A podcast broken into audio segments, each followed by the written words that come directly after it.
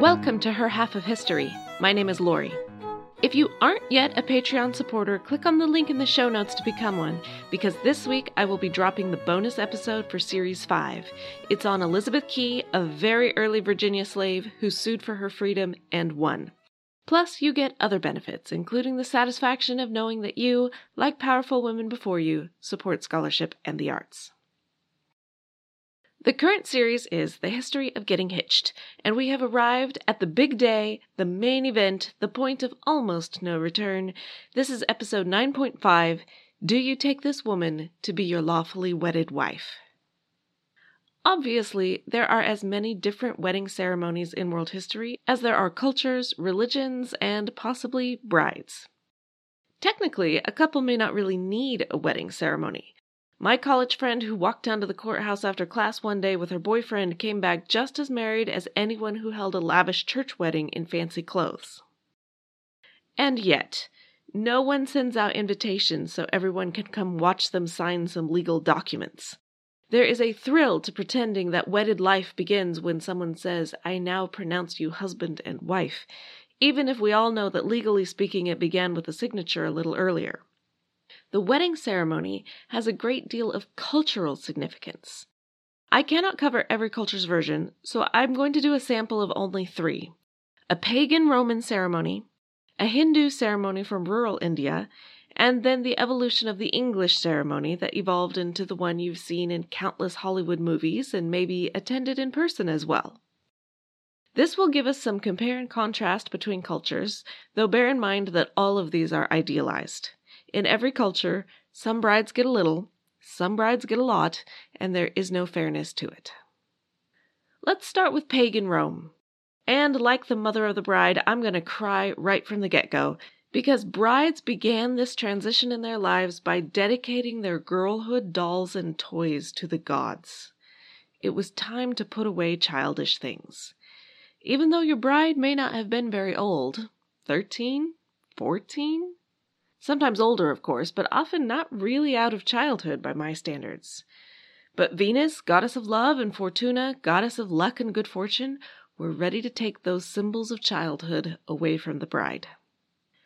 I am sure that many brides were eager and ready to be grown up and take this step which they had been told since infancy was their big chance in life. But if so, she concealed it. The ideal Roman bride was not beaming with joy for her wedding photo. No, she was supposed to be in tears, blushing and reluctant. I find this disturbing, but some of the literature suggests that it was a sham, an act. They cried because it was expected of them. And like I say, I'm sure that was true for some brides.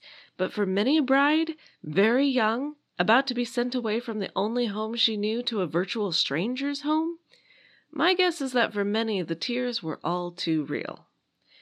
I would like to be able to say that dragging a crying bride to the ceremony was only a Roman thing, but unfortunately, it's not. Then, on an auspicious day, and there were a lot of unauspicious ones, the bride's father offered sacrifices to the gods at his home. He slaughtered a pig, or a sheep, or maybe just some incense and wine for the gods. It varied, but also our sources are not as clear on this as we would like. Interestingly, the groom is neither needed nor perhaps even wanted at his own wedding. When the sacrifices were complete, the bride walked from her home to his, surrounded by her attendants and any crowds that cared to gather. Her attendants carried torches, sang bawdy songs, and threw nuts during this procession. The publicity of this walk was the legal proof of marriage. A written contract was not required, though there might be one when there was a lot of property to settle. When the bride arrived, she smeared the groom's doorposts with the fat of a pig or a wolf to keep out evil, and decorated it with wool to represent a woman's signature accomplishment, which was always wool working. I would love it if we had a photo of this wool and fat smeared door because my mental image here is not attractive, but that's okay. It was unlucky for the bride to step on the threshold, so someone helped her over it. Not necessarily the groom, mind you. His presence is still totally optional. As long as the bride has made a public trek to his house, it's a marriage, even if he's off at war still, as sometimes happened. Plutarch wrote that after entering, a bride says, Where you are Gaius, I am Gaia, which means something along the lines of master and mistress. It's hard to know just how universal this line was in 1,000 years of Roman history, but it is the only known liturgy in the whole ceremony for the whole period. There are some obscure references that say the bride must touch fire and water as symbols of life. What exactly that means is unclear. There may be a hand clasp, which is depicted in art, though of course it's always difficult to interpret what those mean. There may be a feast, and then the bride is led into the bridal chamber, though consummation was not required to make it a legal marriage, and it obviously didn't happen if the groom was MIA. Overall, the Roman wedding was, or at least could be, remarkably simple. Such will not be the case everywhere and every when. Let's move to India. It's a big country with a long history. My source on this is William G. Archer, an Englishman who lived in India in the 1930s and 40s. He is specifically describing the ritual of the Kayeth people in Bihar, which meant absolutely nothing to me. But after a little more research, I can tell you it's in the east, near Nepal and Bengal. No doubt Indian weddings varied in other times or locations or social statuses. But according to Archer, the wedding starts two weeks before the official wedding day because the bride must be sanctified. Her female relatives and neighbors sing to her, take down her hair, and remove her jewelry. She is dressed in a white sari and blessed. She then offers rice to the Hindu gods at her family shrine. For two weeks she will not wash herself, and women will come nightly to sing spells to protect her.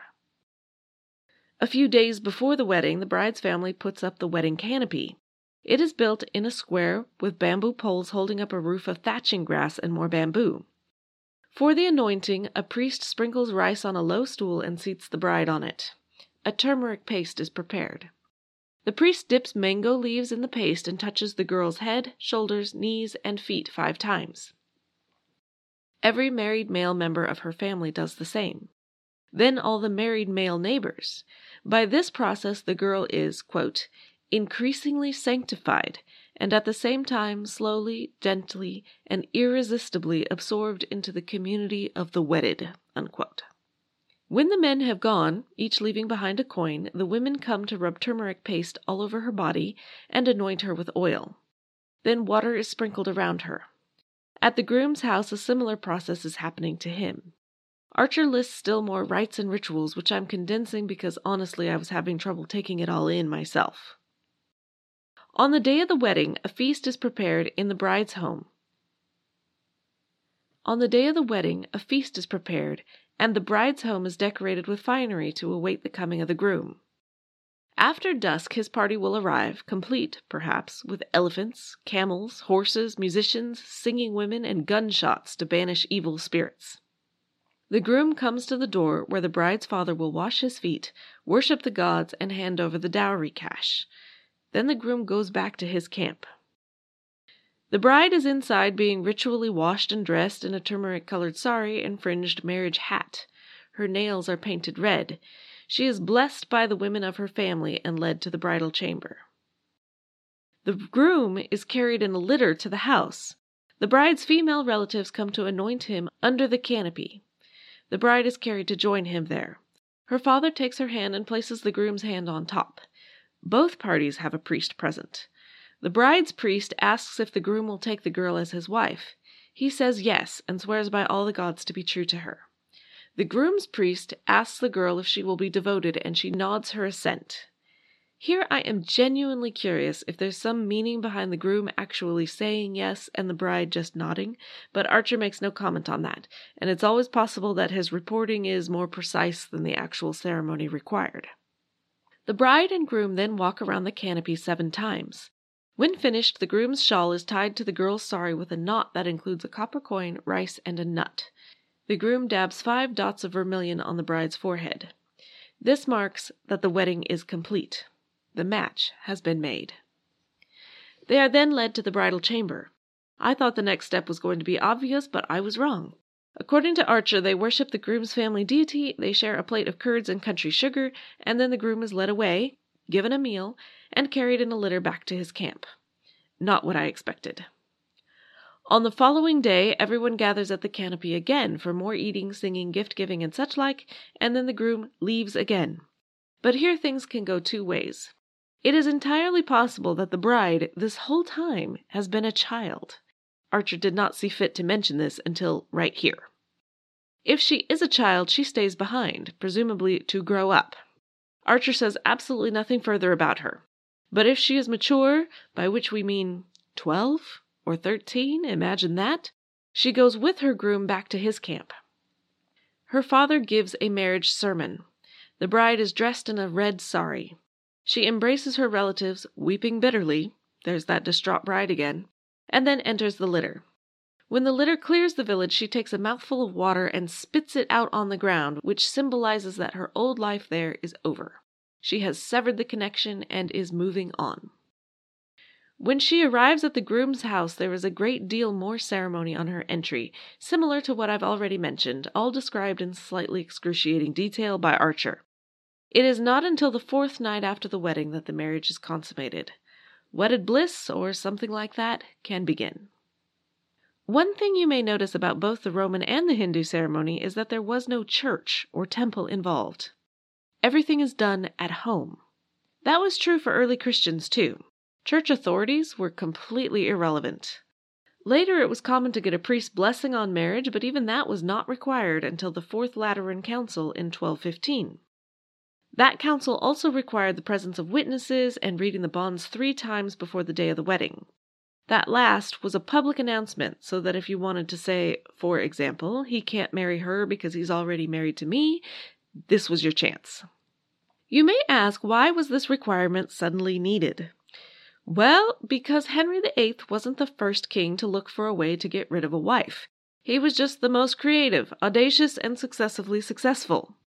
Just twenty years before this Fourth Lateran Council, Philip II of France had tried to dodge out of his marriage to Ingeborg, Princess of Denmark. He tried to marry again and still again before he was forced to take Ingeborg back, which must have made for a lovely and harmonious home life. Just two years before the council, Pedro II of Aragon and his wife Marie of Montpellier had died after several years of Pedro exploring every legal option to get rid of her. The church was tired of being drawn into this. It was all a no win situation for them.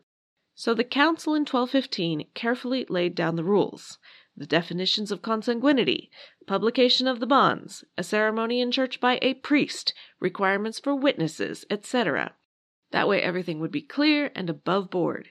No one else would argue about why this or that marriage wasn't a real marriage and give the Pope a headache. It was wishful thinking. For today's purposes, though, what matters is that it brought weddings out of the home and into a church, or at least to the door of a church. 172 years later, Chaucer had his character, the wife of Bath, say, Husbands at church door I have had five. She means that literally. The usual practice was for the couple to come to the door of the church, and the priest would come out to meet them there. Any passerby could see, hear, and therefore witness the wedding.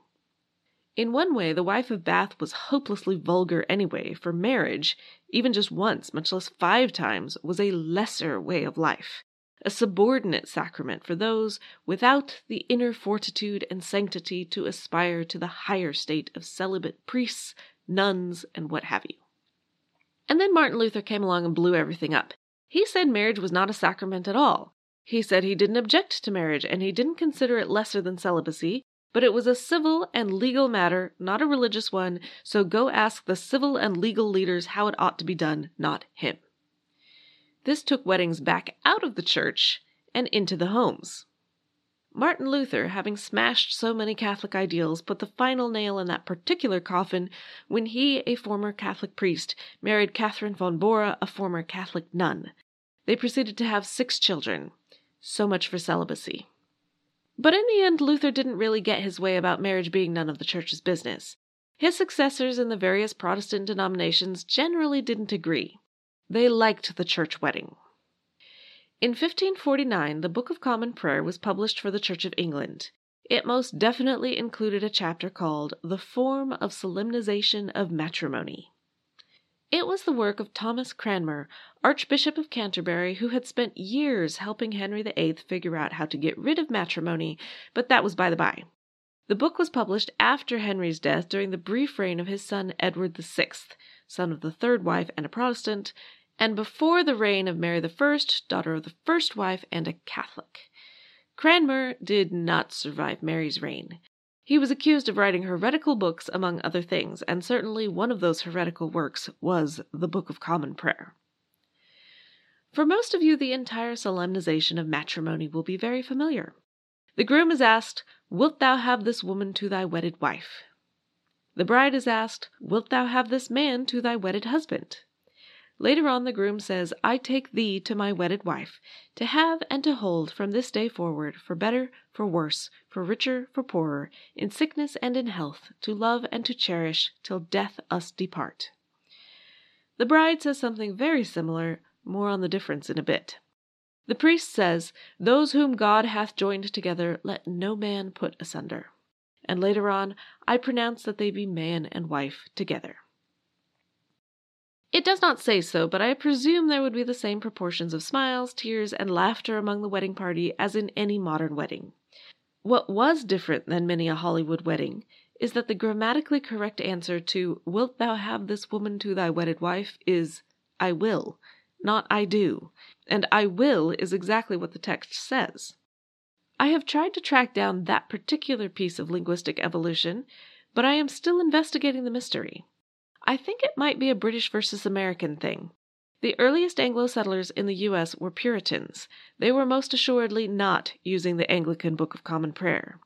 That book was exactly the kind of practically the same as the Catholics' nonsense they had left England to avoid. Puritan weddings were much closer to Luther's ideal. Marriage was not a religious matter, but a legal contract, one that you either do sign or don't sign. It wasn't a religious vow about what you will or won't do in the future. But like I say, I don't yet have any solid sources with an explanation on that. If you know, send me an email or something on social media.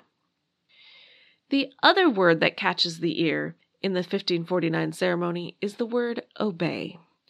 The groom promises to love and to cherish his wife. The bride promises to love, cherish, and to obey. And oh, how that stings the modern feminist.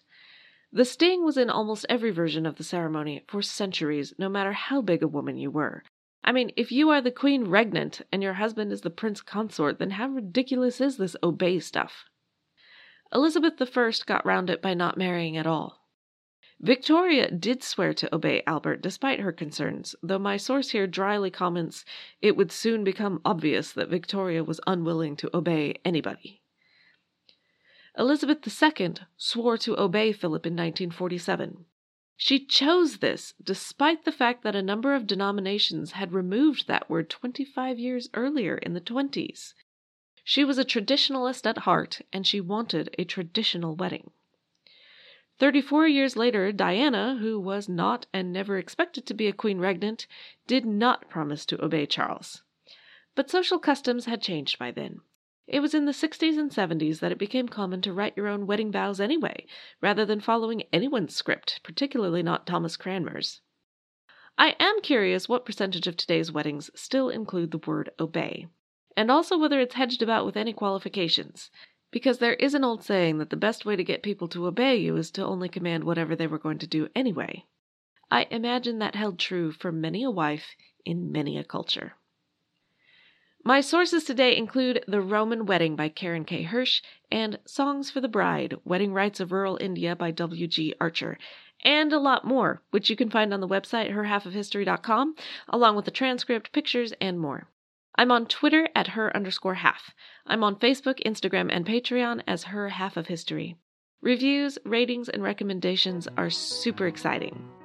If I am on the ball, there will be a free bonus episode midweek where I read the one and only Thomas Cranmer Solemnization of Matrimony. If I am not on the ball, that may be next week's episode. But never fear, I will still be celebrating Black History Month in February with a special episode on the African American bride because things were a little different for them. Thanks.